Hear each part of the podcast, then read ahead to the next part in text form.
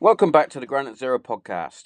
Before we kick this podcast up, big shout out to the sponsor of the show, Kent CBD. Now, by now, we're 132 episodes in, so you know that I love, trust, and will sell down to my core. CBD. Now, CBD is scientifically proven to help with mental health issues from depression, anxiety, PTSD, sleeping disorders, eating disorders. The list goes on and on. But not only that, it also helps with aches and pains in your muscles, joints, ligaments, etc., etc. And what do I use? I use Kent CBD. And what I'm going to do for you guys, because I'm nice, I'm going to give you 10% off. Once you get to the basket and it says put in a promo code, put in Granite Zero, all one word, Granite Zero, get 10% off. You are welcome. Now, today is the birthday episode of the Granite Zero podcast. We are three years old. And what I like to do for the podcast is this give you guys a special treat and a special guest. For me, he is military royalty. For you, you'll know him as the guy with no gloves. This man was the team leader for Blue Team going into the Iranian embassy in 1980. The one and only Rusty Firmin. So please enjoy this episode. Listen, love, share, whatever you guys do. But I am privileged and honored to have this guy on. So without further ado, let's get to it. Welcome to the Granite Zero podcast, Rusty Firmin.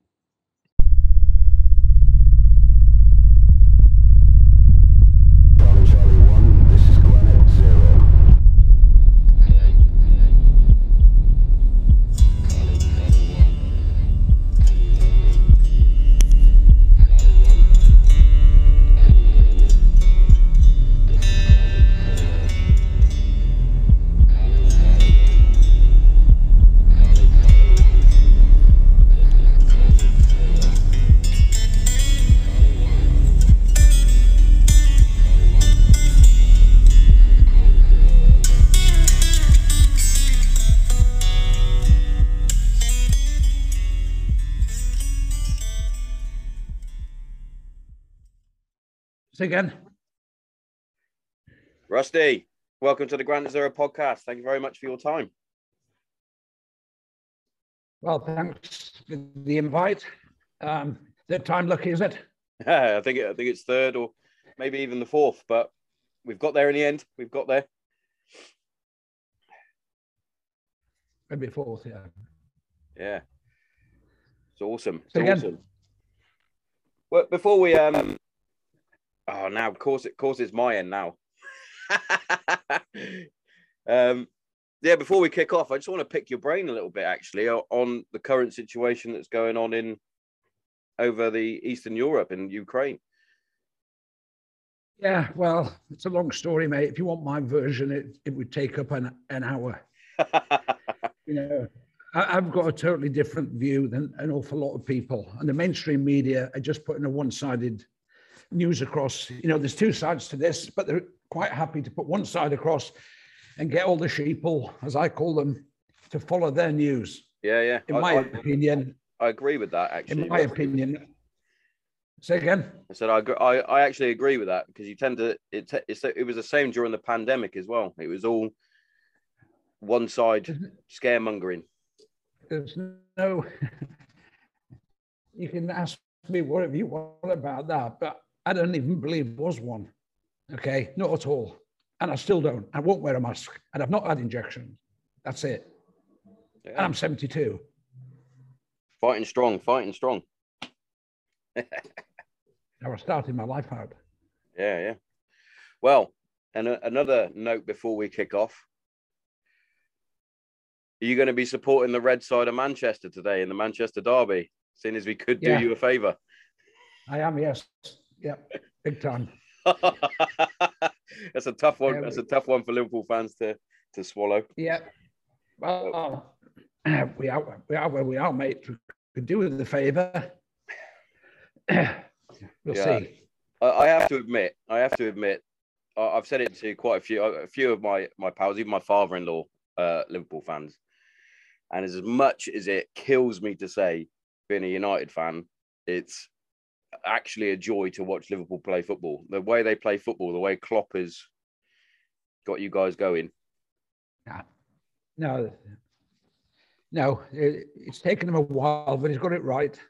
Yeah, Um, and Manchester United have to go back and start again, really, yeah, we have, we have. because they had it going for them for those years, and then it's, yeah, Yeah, it's just gone gone down the pan. Well, the the funny the funny thing is, Rusty, as well. My um my old man was telling me he used to play in the regiment side with you. He was the goalkeeper back, w- way back in the way back in the day. Tommy Thompson. oh, in the Commandos. Uh, no, he was uh he was the jump instructor down at down at the camp in Hereford. Oh, was he? Yeah, Oh, I, no, I know you mean. I know Yeah. you mean. Sorry, yeah. But there was Yeah. one who played when I was in two nine as well. ah, got you, got you. Yeah, So common, common just- name. Yeah. Yeah, because I because I mentioned that I was having you on the on the show, and he went, "Oh, I know Rusty. I, I used to play football with him at the for the regiment." I was like, "Small Yeah. world, small world." Yeah, But- I used to be captain of the side actually. SS. Must have been a good team. Must have been a good team. But But I think we should get down into the nitty gritty. It is a small world, definitely. But I think we're going to have to get into the nitty gritty. So, what what originally sort of um, got you interested in joining the military? Um, I'll be honest with you, I didn't have an interest in joining the military, none at Oh, really? all. I was forced into the army by my father, who reckoned I was going downhill very quickly. So, as a 15 year old, he took me to the recruiting office in Carlisle. I sat an exam and I wasn't very good at school. I spent more time in the corridor in those days than I did in the classroom. And all I wanted to do was be a sports person. I just wanted to play football. I was five foot two, seven stone. And he took me down there to the recruiting office, the physical side of it. Um, I flew through that with flying colors. That's how you used to do it. You had a, a, a physical side, Yeah, yeah, and then you had um, then you had the written written type um, papers to do. And I thought that was that. However, don't ask me how. I ended up in the Junior Leaders Regiment, Royal Artillery, in, down in um, Bramcote and Eton in Warwickshire yeah, yeah. as a 15 year old. So I don't know how that happened, but that's how it happened. Bloody hell. So, was it like a? Would they have had to gone through like a parental permission slip as you as you were fifteen, or were they recruiting at fifteen year olds then? That's mad. No, it, you know, in those days it was it, ended up very good. Um, But you know, the first three months there, I just unhappy. I didn't like the discipline. I didn't like anything to do with any of that. So um, I would have bought myself out the army Yeah, um, after three months when I went home on my first leave, but I couldn't. And nobody would give me 50 pounds to buy myself out. That's what it was going to cost. fifty quid. 19, 50 quid. Jeez. Couldn't get my hands on it. But I went back, and when I went back, that's how I got in, into the football side of because um, somebody spotted and they asked me to come and join the regimental football team for you know for, uh, come training with them.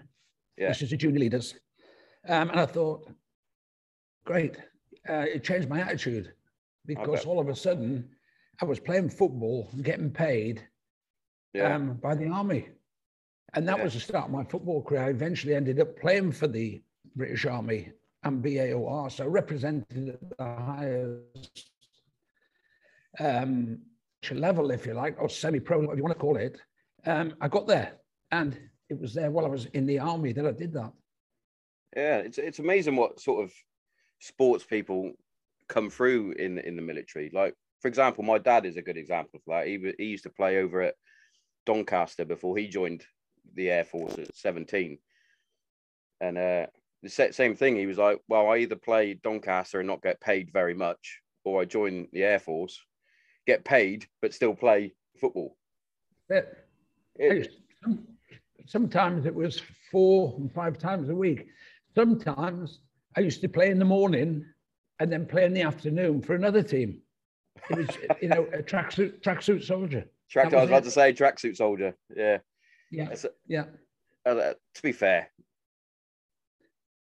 that, that that is one thing that I wish I'd, had pursued a bit more. Being a similar to yourself, being a being a sports person myself, that's what I wanted to do while I was in. I was like, I could play all these different sports. I managed to play rugby for for the station and, and things like that, and boxing for the Air Force. But because of the theaters that we were in at the time, Iraq and Afghanistan, we had such a large turnaround that didn't really have much time to get into the sports because it was like straight away you're you're on pre-deployment. It's like brilliant. My, my day was totally different, you know. Um, wasn't that sort of stuff going on. Um, they give you a lot of time to play sport, um, you know, keep yourself fit. Um, and I played all sorts of sports in the end. I played rugby, football, cricket, basketball, boxing, I all of it. Yeah, And that was over my time. And it was nice to be paid to yeah, of course, definitely, definitely. So, what sort of interested you in in joining the regiment? Then, what what how did that come about? Well, I've always been fit Yeah, um, all the way through my career in the army. And, you know, after I left boy service, I went into what was 49 Field Regiment, which was a northern based um, regiment, artillery, and spent a few years there where it was, you know, playing for the gunners, playing for the, everything around it was football, football, football. Yeah, and yeah. then to do a little bit of work. But once that, I got to a point when I was in Germany where um, it says being the fittest alcoholic in Germany. So, yeah. Um, and then I thought, I've had enough of Germany. Yeah. So I volunteered for the commandos and I ended up going on the commando course. You know, got my green beret down at Lympstone, uh, the home of the Royal Marines. Spent a few years in 2-9 Commando down in Plymouth on training wing, keeping myself fit. But then I, I was getting itchy feet after every three, four years, wanting to do something different. yeah, Met some of my mates who'd just gone on selection three months before I met them. Um, and two of them had already passed. And they said, come and join us. And I was in Plymouth at the time. I said, come up for the weekend. It was a bank holiday.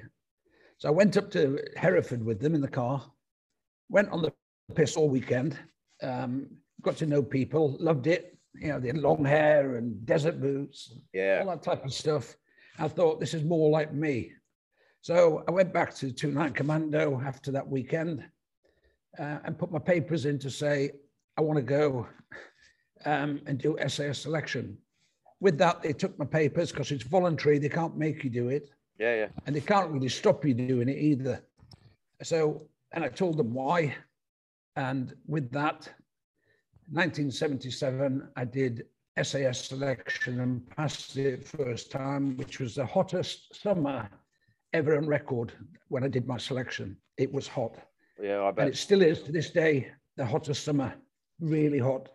Yeah, that must have been because obviously it's it well trying to get people to realize how hard it is anyway like the amount of people that i've had say oh well i've seen the tv show it can't be that hard. I went whoa I'll stop you there. That's a tv show. You know there's loads more. Yeah, there's, there's no resemblance. yeah there's loads There's more no resemblance whatsoever. to do to do with it. And like even just going up the beacons with a bit of kit on is hard enough let alone in blistering heat. That must have been horrendous It was hot and it was, but it was enjoyable. Once you passed after the sixth month of grueling, day in, day out, day in, day out, Yeah. all weathers. Um, and you just have to put it to the back of your mind somewhere and just put your head down and think, I don't want to fail this, otherwise I might have to come back and do it again. Yeah. So every day was um, for six months. It was like, how am I doing? Because nobody would tell you how you were doing.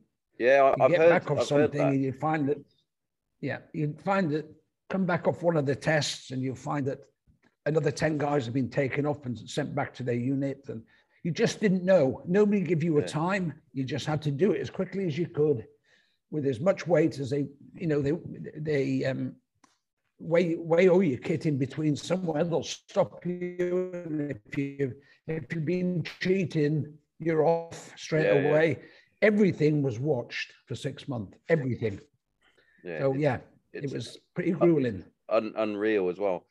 And you have to you have to fit as well, don't you? As in in with the members of the regiment, like personality wise as well. Is that is that right? Because I've heard that you Um, could get all the way to I- the end and then still be binned. Um, yeah, it- it- that, that happens as well. Uh, Personality clashes, as they call it. A bit unfair, really. Um, but an individual is an individual. Yeah. And the best thing to do, my advice would get your head down, do what you've got to do. Don't bother upsetting anybody if you can help it. Keep your mouth shut and get on with it.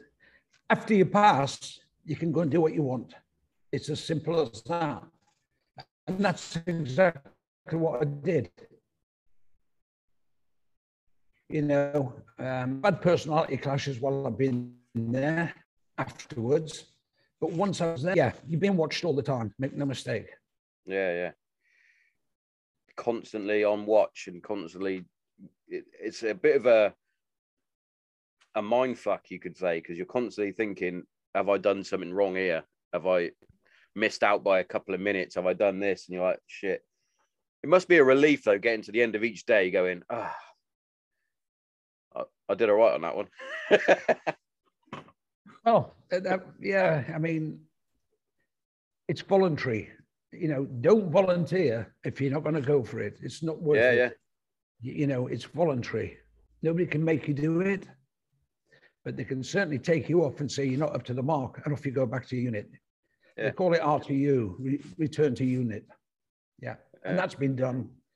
I've witnessed that lots and lots of times, and I did 15 years there, so I've seen a lot. Yeah, definitely. Must have done. Must have done.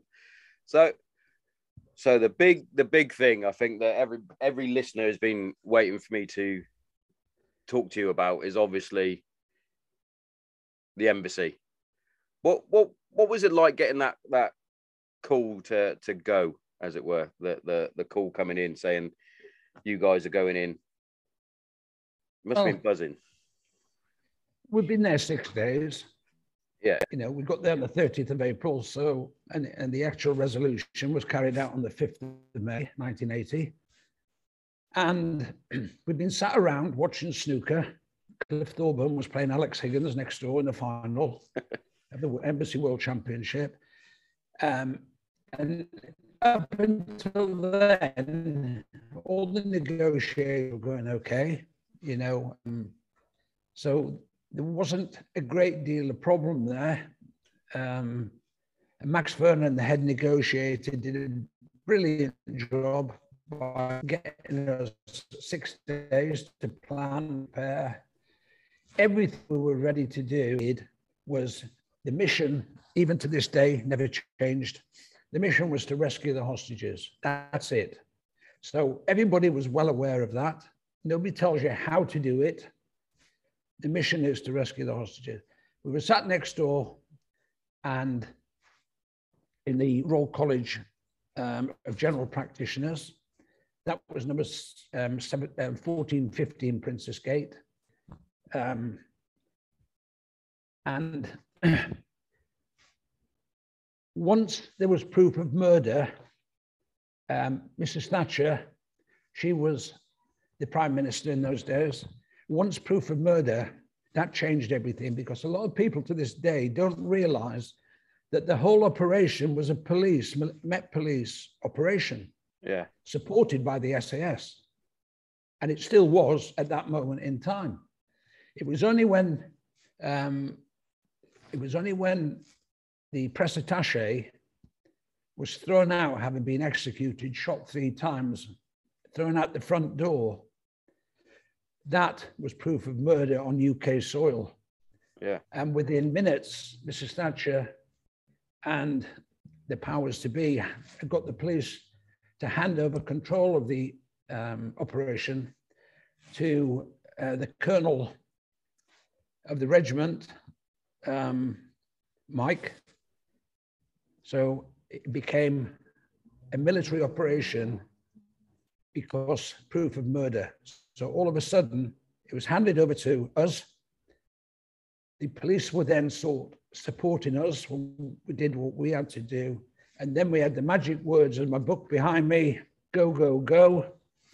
That was only after it took us 16 minutes to get into position covertly. Yeah. We yeah. didn't want to be compromised. Then we got, when everything was ready, go, go, go. In we went. The mission, back of your mind, to rescue the hostages. 56 floors on six levels, and we cleared the lot in 11 minutes and accounted for everybody. Uh, and in that time, five of the terrorists died, one got out, but the hostages were rescued, and that was the mission. Yeah. So, and it took 11 minutes to do that.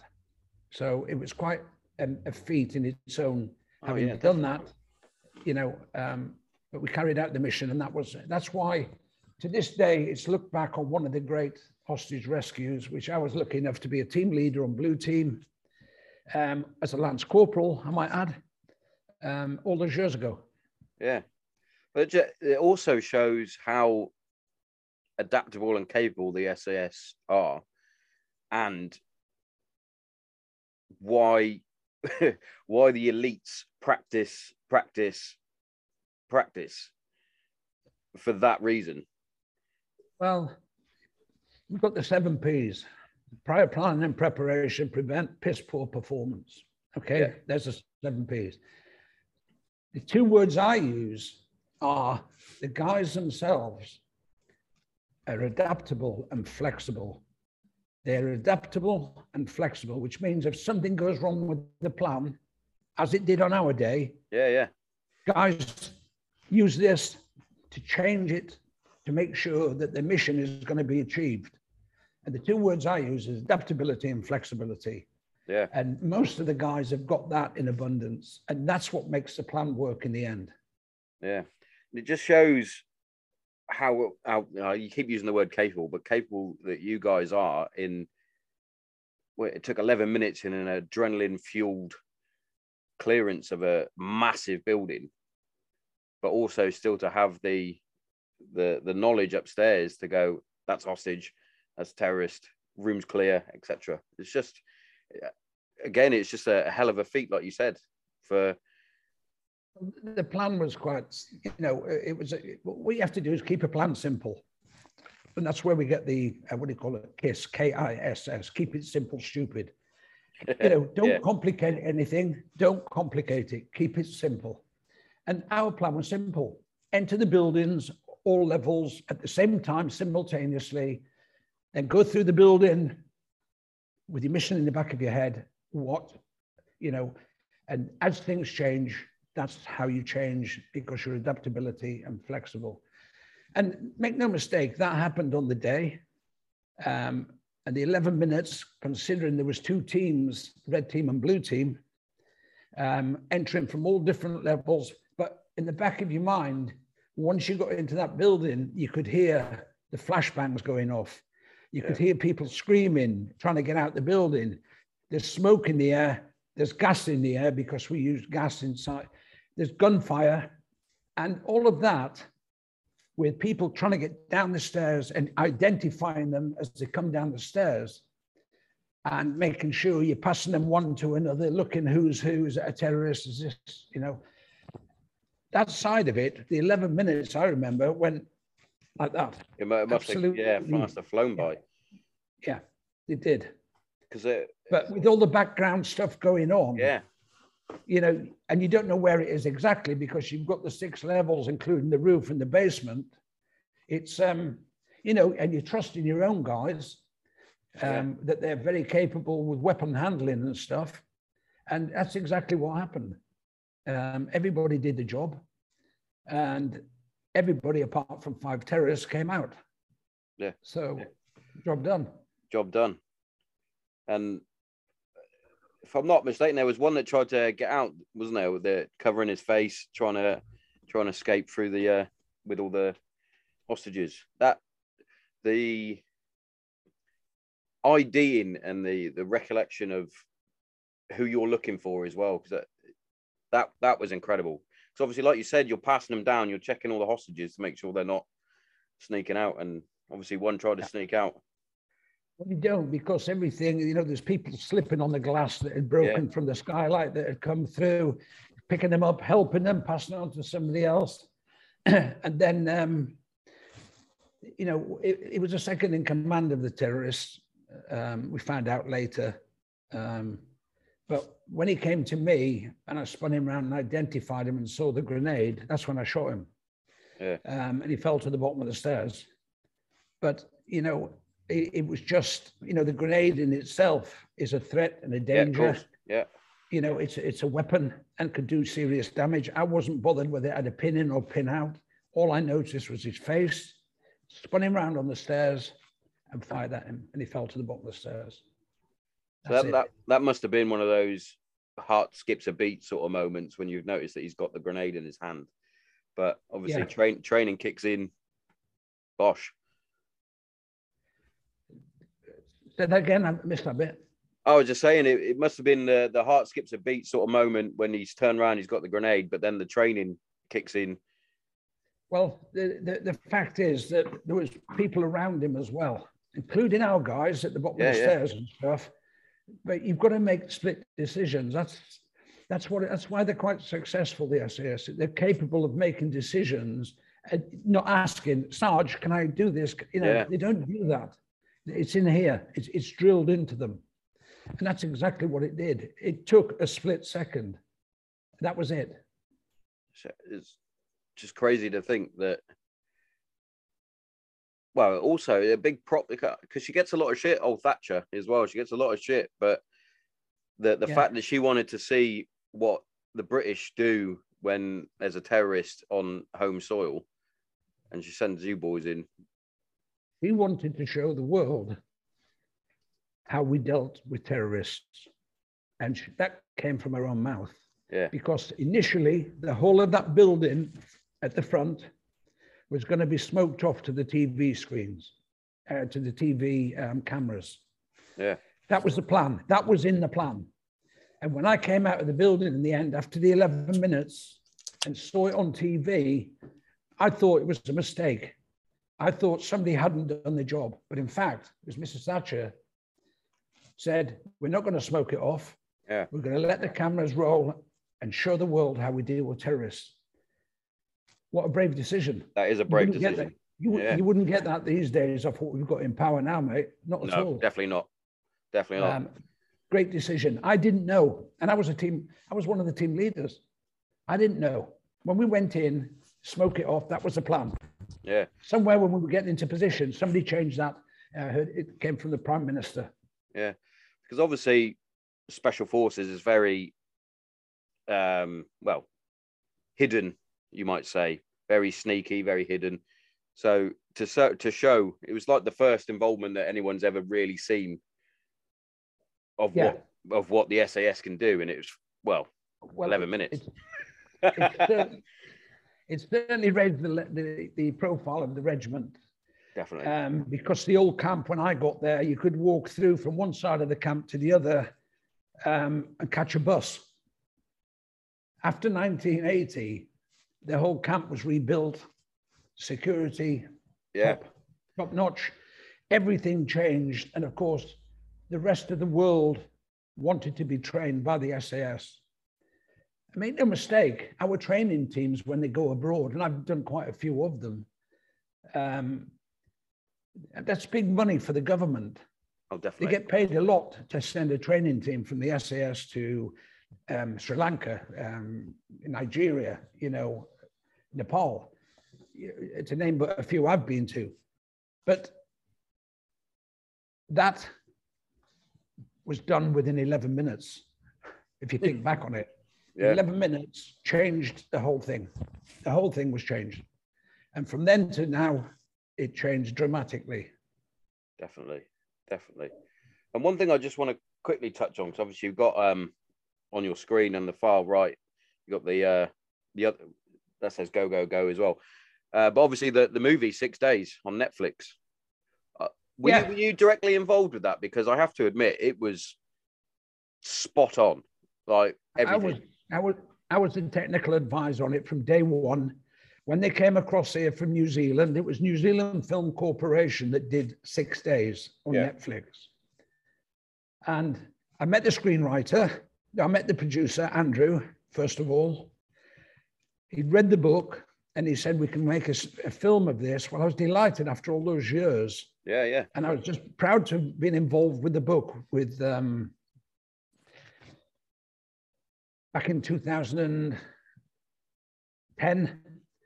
That was the 30th anniversary of the siege. The book was due to come out for that, and Will Pearson, um, who was on the book, actually got it out in time. So they read the book. They came to me uh, because they wanted a certain story. I was a guy with no gloves, as everybody knows. Um, that's another story. Um, and when they came over here, I took, I met Matthew. Then he said, I'm going to put the screen to, uh, screenwriter in touch with you, Glenn Standring, again, another New Zealander. So he came over and I took him to Hereford and I sneaked him around some of the establishments and I let him see from the outside where the old camp was, where the old killing house was, give him yeah. some sort of feel.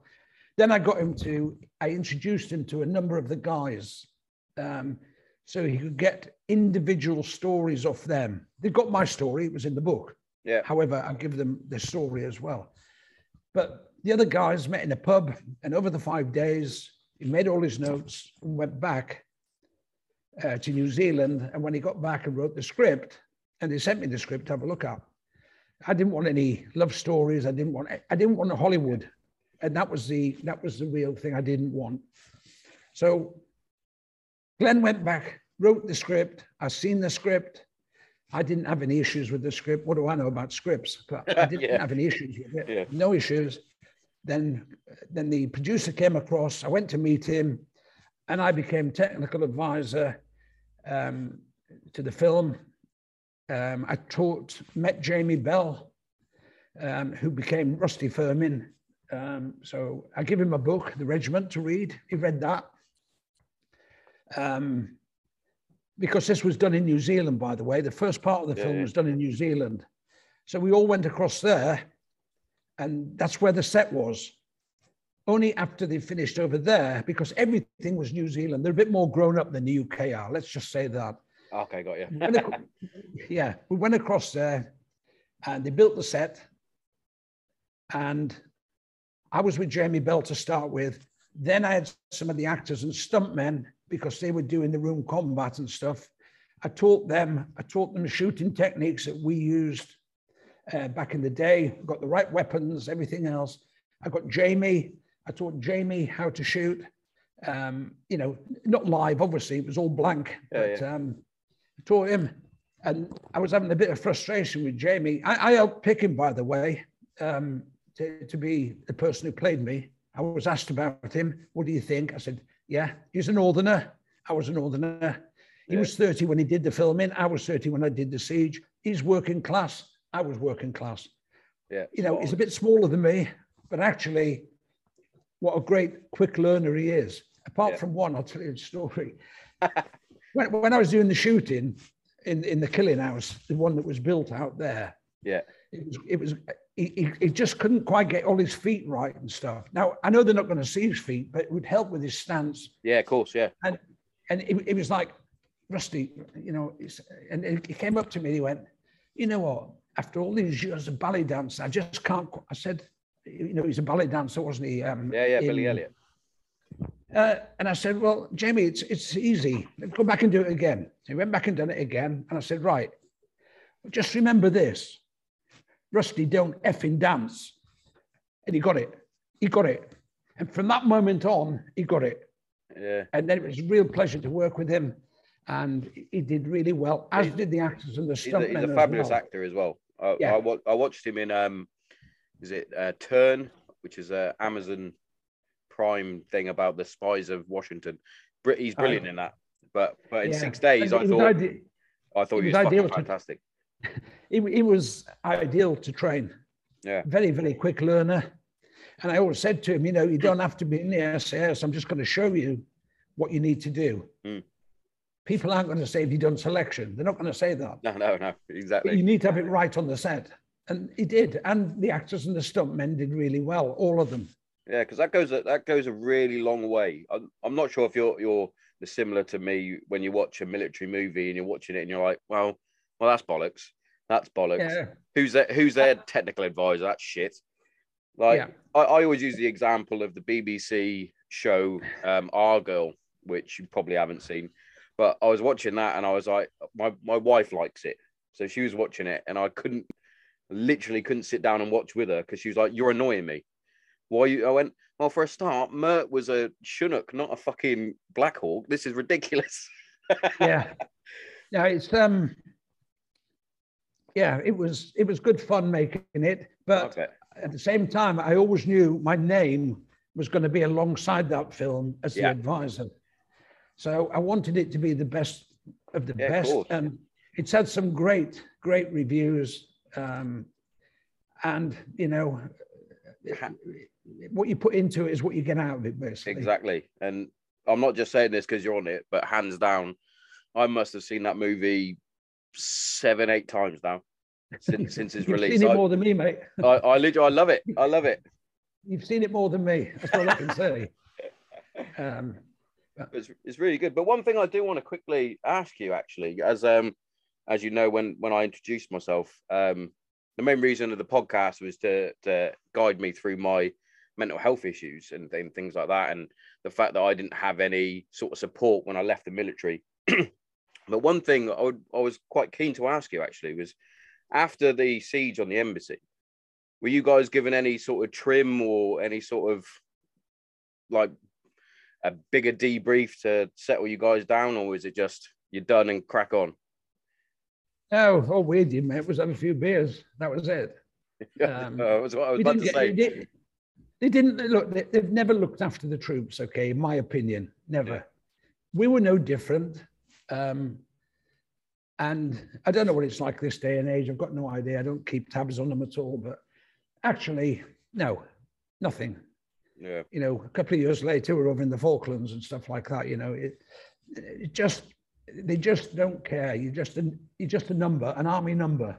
yeah. That that's that's how we all it. that's how That's we all all you feel. are. Yeah, You still- come in an army number and you leave as an army number. That's it. Yeah, you it's still, same same the, these days as well, Rusty. Like, the reason why I asked is like that's a hell of a thing that you got, even though it was only eleven minutes, but obviously it's six days worth of planning. You're getting yourself worked up, ready to go. You get the go go go. You clear it all in eleven minutes, and then it's like right, you're done. Like, oh right, what am I supposed to do with all this but like you said, sometimes, to be fair, sometimes just having a beer and a chat with the with the lads down the pub, sometimes that does help. And it But- does. I mean, you know, uh, we were very. In my day, I, I, I say that because I don't keep tabs Yeah, on what's yeah. going on now. They're very busy these days, um, and it, we had a lot of time together where we're uh, working every day in the type of training that we used to do. Is you know shooting every day in a killing house and stuff for six months. Um, it, it, it sharpens you up. You can't be any better than that at the end of it. Yeah. But at the end of the day, when you finish, it's always nice, you know, it, like 10 of you, 12 of you, 15 of you might be down in the pub, uh, just having a chat about things, but letting off steam. The next day, you know, you're back doing Yeah, your, back- back in. stuff again. And very good at doing that, you know. you didn't get guys wandering around with hangovers and stuff like that. Not very often, anyway. Um, yeah, But but you know what I mean. yeah, yeah. I, I saw it when I was in Germany and stuff. I could see where it was probably going to end, um, and that, I, I opted out of that one. I went to Yeah. the Commandos. Yeah, because it's a it's a um, fu- functioning alcoholics. I think I've heard the term for the British forces, um, especially well back in the eighties, nineties as well. Um, Yeah. e- well, even even when I was in from two thousand and eight, we used to go out on we'd go out on a Wednesday and go well Wednesday's pretty much Thursday, so Thursday's the new Friday. And it's like just constantly on the piss. It was madness. But still, yeah. manage. You'd go out on a on a Thursday, have a skin skinful, and still be up at ready for parade and ready to do a ten mile Yeah. tab in the morning. It's That's craziness. it. That's it, mate. It's all in. It's all in here. Couldn't couldn't do that now, Rusty. I had a couple of whiskies last night to celebrate. Well, it's my birthday uh, tomorrow, so um, I had a few whiskies last night. I woke up this morning and I thought, oh god. Happy birthday, mate. Cheers, mate. Cheers, mate. Uh, But yeah, so you sort of um touched there that obviously the Falklands. I haven't actually spoken to anyone that's been to the Falklands in, as in the Falklands War, not just for a jolly to look at some penguins and sheep. That that was a that's a crazy crazy conflict war, whatever you want to call it, that doesn't get spoken about very much. well, the 40th anniversary is this, um, just about on us now. Started on the 2nd of April, 1982. It finished on the 14th of June, 1982. So it was a short conflict in reality. However, too many people died on it. Yeah, Um, we lost 19 in one helicopter accident, um, 19 SAS guys, including a couple of attached signalers, which are 264. Yeah. Um, and that was just one one accident. Now, in my book, I go into the one behind you there, the regiment, 15 years in the SAS. I go into, we had different jobs on the, you know, the SAS I'm talking about. Yeah. Pebble Island, where they blew up all the aircraft. That wasn't us. Then they had the mainland, um, some of the guys on the mainland. And then they had our guys who went down and we were going to attack mainland Argentina's airfield, Punta Gorda. And that's what we trained for, to land two C-130s down on the airfield at Punta Gorda. And then the damage that had been done um, by the Exocet missiles, everybody remembers them. Well, there was three Exocet missiles left. There was a fleet of um, Super Etendard aircraft that flew the Exocet and um, and then our job was to go there, land on there, try and find the three remaining Exocets in case they did more damage, get rid of them, blow up all the aircraft, and kill the pilots. That was it. That was Yeah. our mission. That only got scrubbed right at the very end because there was a problem with guys that landed on the ground, the recce party, plus to some degree, the 19 guys had to be replaced, yeah, and our squadron was there to replace them. So they came out eventually, and we went in and took all their weapons and stuff off them, and we carried on to the end of the war. And um, in a nutshell, that's what happened. Yeah. Much more detail. It's called Operation Mikado. Mika- Mikado. That was our operation. And again, uh, the Prime Minister, uh, Maggie Thatcher, at the very end, decided that that plan would have been workable, but it would have been Operation Certain Death. It's, it's all there. We'd never Yeah. got back. If we'd have done what we went there to do, we were then going to have to escape and evade over the mountains into Chile. Mm. That was it, because Chile were friendly. Yeah. Pinochet, um, he, they were friendly with the UK, so we had a safe place to get to. But eventually, we found out there's thousands of troops around the airfield. oh yeah, I bet. Yeah, you Yeah. know, I mean, do me a favor. Um, but we, we planned and we were going to go. We were going to go, um, and that was that. But yeah, Uh, and that's the mindset. Yeah, that is a mindset because that, It is a mindset. that is a You crazy know, mindset. probably- Especially Yeah, if you- you've basically been told it would have been called like like you said, Yeah. Operation Certain Death, and you have to go, right, I'm gonna have to put myself in this mindset. You, you- you don't need the brains of a judge, mate. No. Ser- service that before out. self, as they say. but yeah, but yeah. So yeah, the Falklands 40th anniversary coming up, and we've got some stuff up here in New Brighton. Uh, they're going to put a huge mural up on the wall very shortly. Nice. Uh, uh, this is New Brighton up on the Wirral, Yeah, yeah. um, and they're going to put a huge um, mural up there for people to see. And I've been in touch with certain Argentinians, certainly one of the pilots who was in charge. Yeah. Um, who's one of the pilots who were going to, to kill, by the way. And he knows that because he got in touch with me when he put the news out the book. Yeah. yeah, but he, he's, he's been in touch with me and I haven't met him, but we've done Zoom meetings and stuff. yeah, yeah. It's, Um, it's one of those, isn't it? A lot of people don't seem to realize that because they see it as we are British, we are allied forces, we are the ones that are always in the right, etc., etc. But there's, all, there's two sides to war because obviously they're thinking the same thing. They should never have been sent there No, they shouldn't. because- You're right. because Galtieri was under so much pressure at the time. Hmm. What's the best thing to do? Start a war. Takes everything away from him. Yeah, It was just a waste, a waste of life. Yeah, They were never going to win it. They were never going to win it. Um, and it's a shame that so many people in such a short conflict died. yeah. And again, really like I, like I said, it's not really spoken about very much at all, which is Yeah. it's like a like like you could say a bit like Korea, like the forgotten war. It's madness. Yeah. Well, it's in my book behind you, the regiment. Um, it's in there. It's um, dedicated quite a bit to it. Yeah.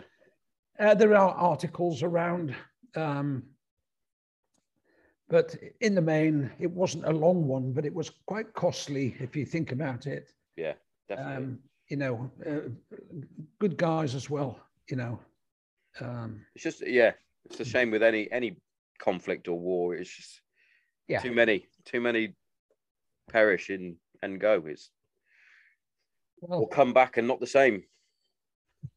that's it.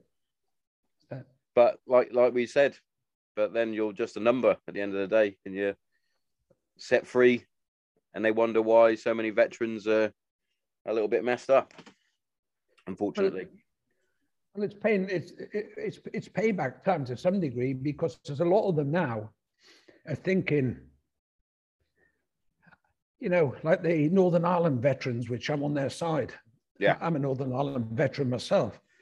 And the guys that are being hounded 40 and 50 years on. yeah, it's that's Now, nowadays, if I was going to join the military, I'd take a look at that and say, do I want to go and do what I've got to do for this country?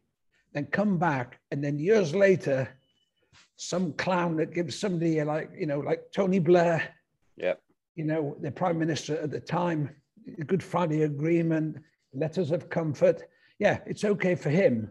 What about the families of the Yeah. people from Northern Ireland? The guys, uh, it, some of them, Dennis Hutchings was a classic example, only just. You know, he went out there again, he had been cleared a few times already. They still wanted him out in Belfast to go back again. And the poor sod died out there before he could ever get back to his family.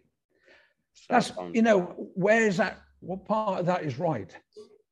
There is no part of it right, exactly, exactly. You know, but they don't care. They're there to appease other people rather than look after their own. And it's the same with mental health. You know, I've met so many. I'm a patron of four charities. Okay, unpaid. I don't get paid for them. I'm a patron of four charities. You know, and um, I work with amputees. I see people. You know, and I do it voluntary.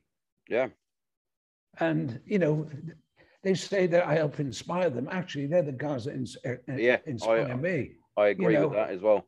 Seriously, um, and I'm just one of those people.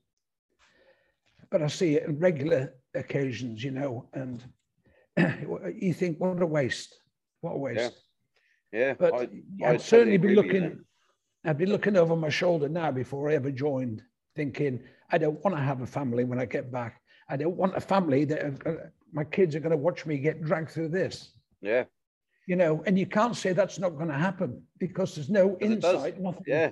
Say they're trying to do anything about it. It's just Yeah. a pile of lies, all of them. It's just like starting um, with Tony, starting yeah. with Tony Blair, all the way down, they're liars, all of Yeah. them. I I 100% agree.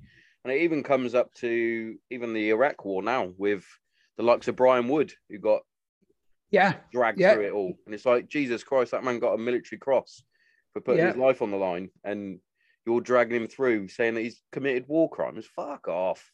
No, uh, Brian's a, Brian's a, a friend of mine. He's, he's actually a patron for one of the charities I'm a patron for as well. Yeah, he's a Um, top. yeah, top and his story, I'm, I'm so glad that he got his story out in the Yeah. end um, to let other people see just how bad this that we are at looking after our own. Yeah. Oh yeah, we'll give millions away to everybody. Yeah, take some more money. You know, take Yeah. some more money. You lot. It comes down to our guys. They have to beg, borrow, steal, Yeah, and it goes on. it does. It does indeed. And it, yeah, sickening with what they do. Yeah. But yeah, it starts with the the fucking dickhead at the top that goes, right, you guys are going to war. And because we signed up, we go. And then it's us that's the ones that are prosecuted for it. it's just beyond belief, mate. You know, and they, what they do is they then they then tell lies, don't they? Well, we're going to fix this. We're going, Yeah. to, and then they don't, and then they put somebody else. Oh, we'll have a reshuffle. We'll move the people around. right, I'm going to do this. I'm going to do it. It doesn't happen. They just sit down there. You know, prime minister's question time. Have another beer. Yeah. On, on the house, by the way, we'll pay for that Oh yeah, of course. you know, the taxpayers, the taxpayers will pay for that. Uh, let's have another one. Yeah, they don't do sod all down there, nothing, but whinge and whine throughout the day. That's it. yeah. You know, me, me- me and my brother have spoken about it before as well because it seems that with every government every prime minister they all seem to be from a very similar background all privately educated all highly educated and like- you get get a regular joe all- in there they've all been to the class of Billy Liar as oh well. yeah oh yeah they love every they love one that. of them. they're experts Every one of them. they got a doctorate in in in lying Yeah. Yeah. Uh, but yeah, they, if you had a regular, a regular Joe, you might say, who's very switched on, is a man that comes from a working class background. If he decided to go into politics, he wouldn't get anywhere because they're like, "Nah, you sh- shush." That's that's the Well, problem. it, it would be nice if we had somebody that maybe had served some time in the military and understands it, because they're not the public school boys with, you know, Yeah. mouth, mouths that do everything, but they've got no understanding, none at all, about the real world. no, You know, don't. because they've never, none of them have sampled it, or very, very few, shall I say, have sampled it. yeah, But it, it would be really nice to think, you know, that somebody who actually knew how the military operates rather than somebody who just pushes a button and says, yep, let's go. yeah, You know, they don't do that. They don't do that. And that's where a lot of the problem is because um, their advisors are useless. Most of the advisors, you know, Yeah. how many advisors does Boris Johnson have? Too many yeah, exactly. you know, even his wallpaper was crap in the end. But you know, yeah, yes. I, I said the same thing to my wife. I was like, "Who is this interior designer?" Because they're shit. Hello. yeah, it's me. Um, I'm Hello, pod- just very quickly, I'll ring you after your podcast. uh, yeah, okay, yeah. Um, so I, I was expecting a call, mate. You can cut that bit out, can't you? Yeah, yeah, it's, it's, it's no problem anyway. You're all right. I did say 11 till 12, but yeah, Yeah, Um, time we are. We're almost. Ah, we're right. We're good. yeah, it's But- Yeah, I, I totally agree. And I, I said it on a previous podcast. It's as though even when they do their address to nations and things like that, whoever it is, whether it's him or the health secretary or whoever, it's like, Yeah. are you guys going to have someone who's a regular person telling you not to say that because you're coming across like a right dick? I don't know, mate. You know, They should. you just it gets to a point where everything that goes on the mainstream media um, is what they want. It's not necessarily what Yeah. you should be hearing. I I, what I agree. It's what they want. They want you to hear it, and then they'll put it on there. What you should be hearing is very often, as is the likes of what's going on in Ukraine and Russia now. You know, they even took RT off, didn't they? Yep. You know, the Russian um, station. They took it off the other day because they were telling the truth, and they took it off. Gone.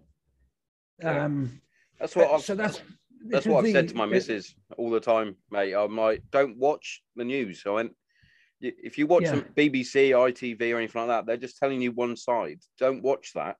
When you're probably Yeah. better off going on Instagram and or or Facebook, and you'll probably get a more truthful account from from someone. I I Yeah. follow a guy who's a, a a press officer over there at the minute. He's um former Royal Marine, and uh, I sent him a message. I went, everything all right? And he went, yeah, there's a few contacts going about, but we're all right at the minute. It's like, fucking hell, fair one. Yeah, it's you, you, you know you need to have at least two faces to be in this game. Yeah. You know, at least most of them have got more than that, but actually, you need at least two faces, mate. Yeah. You know, because they're all a bunch of liars. Nine out of ten of them are a bunch of liars, mate. 100%. That means the one that's left over doesn't get much of a say. He doesn't get- yeah, he doesn't get be a say. picking on him. Yeah. You know, simple as Because that. he'll, he'll, he'll say the truth and they'll, they'll shush him away, or unfortunately, he'll uh, do something and he'll be um, asked to resign for whatever reason. yeah. Yeah. 100%. That's the case, mate. That's where we are. yeah. Uh, it's not likely to change that I can see no. no. in the foreseeable future.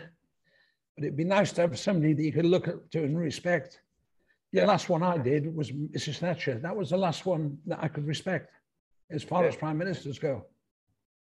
Yeah. You know, um, and it is scary. yeah. Well, I was That's I was we are. always unsure with with Boris because Three. I was I was always unsure with Boris because I always thought he was going to be what he said he was going to be. You know, I was a bit wet behind the ears, and then obviously he's not what he said he was going to be, and he's like, "Oh, you're literally like the rest of them." But isn't it nice that we didn't get um, Corporal Corbyn in? Yes, hundred percent. Yeah. I mean, could you imagine? Could you just imagine Corporal Corbyn? I try. I try not to. No, no. no, no way, mate. No, No. way. Hundred percent. Hundred percent. So when when you um when you left the regiment, did you go into security work or anything like that, like most do, CP and and whatnot? Oh, I've done it. Yeah, I've done all that. work. They call it the circuit, really. It- Yeah, it's- it's that's what that's what my dad calls it. Yeah, the circuit. It's a it's a progression of leaving the forces. Nine out of ten guys that I know go on the circuit, sign up for all the the major players. You know, the um, companies, Yeah. um, security in particular, and wait for phone calls. That's what a lot do, and I was no different. Yeah. Um, so I've, I've done CP work, I've done surveillance, I've done all sorts of jobs since I left. Yeah. Um, you know, all because of what I've done in my background. Yeah, it's you quite know, an easy playing- transition, isn't it, to go from Yeah. from because Yeah. I did I did Yeah. I went on normal security. That's what I do now. I'm a security manager now, um, for for a site. But bef- before that, I did um I did surveillance work, which was which was pretty good. I, I targeted um benefit cheats. That was Yeah. my that was my main one. That, that was that was a lot of fun to do. Yeah. Catching them out. Yeah, no, I've done it all over the world, you know. Um, so, yeah, it, it, it, when I came out, it was the right thing for me to do. Yeah. Um, and again, um, I wouldn't really swap it. I might have changed the way I did certain things, but it was a, a way of getting to see places I'd probably never get to see. Yeah. I don't know. What have I been in? 120, 130 countries? I don't know. A lot. It's a lot of you know. traveling. Man Yeah. of the world. Man of the world. Yeah. Because um, did I? I think I Yeah, might have read on your I um, believe that you, yeah. I think I, I think I might have read on your um your on your website. You, did you do something with Braveheart? Were you security for Yeah. Mel Gibson or was it? Mel, Gibson? Yeah, Mel Gibson. Um, he came over in the early '90s, um, and I got a call of a friend of mine down in um, Queen Street, JMP Security. He's not there anymore. and he used to be in the regiment. He said, "I've got a job for you if you want it." I said, "What is it?" He said, um, "They're making a film called Braveheart." I said, oh, "What's that?" um, he said, "He said Mel Gibson's in it." I said, "Oh, I know Mel Gibson. I like him." He said, "I'd like you to go up there if you like." And um, the set was at the bottom of Ben Nevis, Oh, really? um, but he had his wife and five of his six children with him. And they were 10 miles from the set um, because they didn't want paparazzi anywhere near them and all that Oh, yeah, type yeah, of yeah. stuff. So it was the mixture of going down to where the set was and trying to keep an eye on his family and keeping them out the paparazzi's eye because they didn't know where, where they lived. Yeah. But surely they could have found out if they'd really wanted to. But that, that was a, one of the one of the better early jobs actually. It was just up and down to Scotland. Um, spend I can't remember was it two weeks or, and then swap over with somebody, let him do that, and then go back. You know, you know, rotation. Yeah, yeah. But yeah, it was a bit of fun. Um, not long hours because he was directing and he was Yeah, because he was, yeah, he did pretty much all of it, didn't he? Yeah. Yeah, he did both of it. So let's say you started at five in the morning. By the time they've seen the rushes at night, that's the filming they've done through the day, might be 11 o'clock midnight before they get back home. It's the same the next day and the Yeah. same the next day. And it's just like I've been on selection. You, it's a long day. It's Yeah. a long day. But you, you know, you've done it before. And we had the first. Remember when the when the um, mobile phones came out? Yeah, yeah. Right? The Motorola, right, was about that big. Yeah. And it had a whip antenna about Yeah. that big. Yeah. Out the window of the car, you know, you were the dogs, you know, you really were because you had the Motorola, you know. Um, and that was one of the very, very first um, type of mobile phones that came out, but we had them, Yeah, yeah. um, you know. So it was, yeah. But you needed two hands to work it, you know what I mean? it's that big. I mean, but yeah, good days. It's like it's like the sat phones that they that you got Yeah. even when you're on tour. It's like that. Yeah. Because we were always told, uh, obviously, you're in you're in theatre. You can't take your mobiles with you because they can Yeah. they can um, hack your phone and and get all your details, send messages to your kids and wife and whatnot. Now I always thought, how are they doing that in a mud hut? Because that's incredible. But they were like, no, you can have your use your sat phone, fucking like this. It's like Jesus. Yeah, that's it. Yeah. Try and phone the wife, Yeah. and it would cut out halfway through. You're like, fuck's sake. Yeah. But yeah, Anyway, That's awesome. That's awesome. But to be fair, mate, I know you're a busy man. You got lots to lots to get on. But I just want to Okay. really, really say how much I enjoyed thi- this this chat, and it's always it's an honor and a privilege to have you on. well, let me know when it's going out. Yeah, I will. I will. Send me a, send me a link or something. Or yeah, it, it doesn't take me long to get the editing done and and and get it out. It usually takes Yeah. not long at all. The the Well- beauty of Zoom that is, it does it all for you. Oh no, I know. Yeah. But, Yeah, but um, mate, genuinely, thank you very much for coming on. It's, it really has been a privilege to have you on. Well, thanks very much, and say hi to the old man, I will do. I will do. um, and tell him he still owes me a beer. I, I will. Well, he's still he's still in Hereford, so next time you're in there, I'll tell him to. Uh, I'll be up there. I'll be up there shortly again. And Yeah. my two sons are there. So. oh, brilliant. But- Well, my, my all whole right, Sean. up Thanks there. very much, mate. Cheers, Rusty. Cheers. Thank you very much. Cheers, mate. Cheers, Thanks buddy. Bye. Well, look at that. A living legend himself, Rusty Firmin, coming on the on the podcast. Fucking huge honor for me. I was I was saying to the other day to to people that having someone like Rusty is like having a huge movie star on for for regular people, a, a celebrity on. In the military world, Rusty Firmin is is up there. He's fucking he's up there. You know, a man with no gloves. In he goes, the Iranian embassy, 1980. Fucking madness. You know, it, it's a shame that is one of his best mates, um, John McAleese, isn't alive because he'd be another one that would be an absolute honor to have on. But thank you all for for listening. Thank you all for sending out the birthday messages for the for the podcast. It's been three years and still a journey. We're still going, but yeah, finally we got it done. The birthday episode. It's only taken us four attempts to get us on, but it's done. Winning. Big shout out to Kent CBD, obviously fueling me with my CBD needs.